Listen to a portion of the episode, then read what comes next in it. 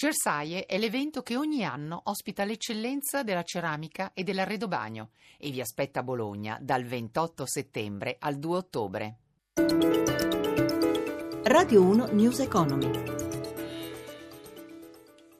Sono le 18.04, buon pomeriggio e ben trovati da Luigi Massi. Crollano oggi le borse europee a pesare la vicenda Volkswagen, ma ci dice tutto Riccardo Venchiarutti dalla redazione di Milano. A te. Sì, in effetti il ciclone Volkswagen si abbatte su tutti i listini, travolti dai tonfi dei titoli delle case automobilistiche. Le azioni della casa tedesca, quotata alla borsa di Francoforte, hanno ceduto il 19% dopo il meno 20 di ieri. Daimler, cioè Mercedes-Benz, ha lasciato quasi il 7, BMW il 6.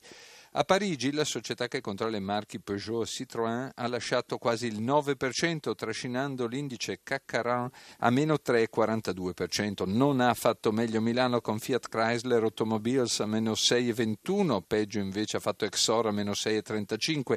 L'indice Fuzzi Mib ha chiuso a meno 3,33%, seduta negativa anche per New York, con il Dow Jones a meno 1,67% e il Nasdaq che lascia più del 2%. Da Milano è tutto, linea Roma. Roma. Grazie Venchiarutti, lo dicevamo, lo scandalo Volkswagen si allarga e preoccupa oltre ai mercati, come abbiamo sentito, le istituzioni europee. L'amministratore delegato della casa automobilistica Wintercon in un videomessaggio è tornato oggi a chiedere scusa per la cattiva condotta dell'azienda. Stefano Marcucci. Sono 11 milioni i veicoli su cui sarebbe stato impiantato il software che trucca i dati delle emissioni. Volkswagen ha già ammesso di aver violato le norme anti-smog negli Stati Uniti e ha annunciato di voler accantonare 6,5 miliardi per coprire i costi dell'intera faccenda. Gianluca Pellegrini, direttore di Quattro Ruote. La Volkswagen, secondo noi, ha sottovalutato un aspetto che in America non sono mai disposti a sorvolare, che è quello di aver mentito. La Volkswagen era già stata avvisata che era in corso questa indagine. Il 3 di settembre settembre aveva fornito le vostre risposte. Ecco, ha sottovalutato colpevolmente il fatto che negli Stati Uniti non si sopporti le bugie. Intanto lo scandalo si espande. Richieste di spiegazioni alla casa tedesca arrivano anche dal resto del mondo. Il Ministero dei Trasporti italiano si dice preoccupato e interpella il costruttore. La Corea del Sud ha annunciato verifiche su tre modelli diesel della casa tedesca, mentre il ministro delle finanze francese Sapin chiede un'indagine europea sulla vicenda. Alle 18 e 7 minuti cambiamo argomento. Presentato al meeting della Confesercenti appena conclusosi a Perugia il nuovo rapporto sull'abusivismo nel settore del commercio e dei servizi. Anna Trebine ha parlato con il segretario generale della Confesercenti Mauro Bussoni.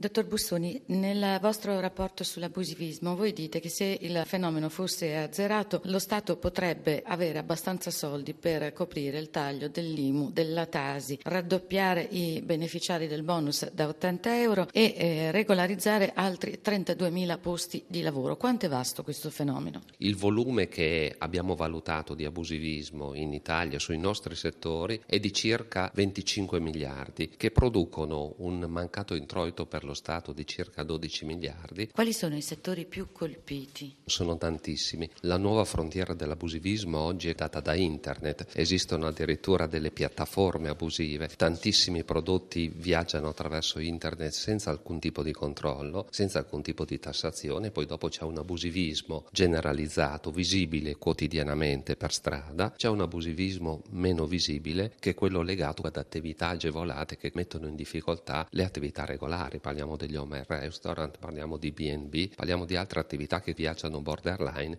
e che creano anche questo una situazione di dumping nei confronti delle attività regolari. Voi ponete l'accento anche sul commercio ambulante, parlate di un boom di stranieri. Risultano censite alla Camera di Commercio 180.000 imprese del commercio su area pubblica, commercio ambulante, di queste la metà è a titolarità straniera. In alcune regioni del sud, ad esempio la Calabria, il 75%. Temiamo attorno a questo fenomeno ci sia la mano della criminalità organizzata. Il dato è confermato dal fatto che su 180.000 imprese solamente 70.000 presentano gli studi di settore. Ne deduciamo che 100.000, 90.000 viaggiano assolutamente in totale abusivismo. Per combattere il fenomeno incrociare le banche dati, questa è una delle vostre soluzioni, anche il sottosegretario all'economia Baretta ha detto sì. Camera di Commercio, IMSS, Agenzia delle Entrate, partita IVA. Basta mettere online questi dati per scovare tantissime imprese che viaggiano nella irregolarità totale. Non è una cosa difficile.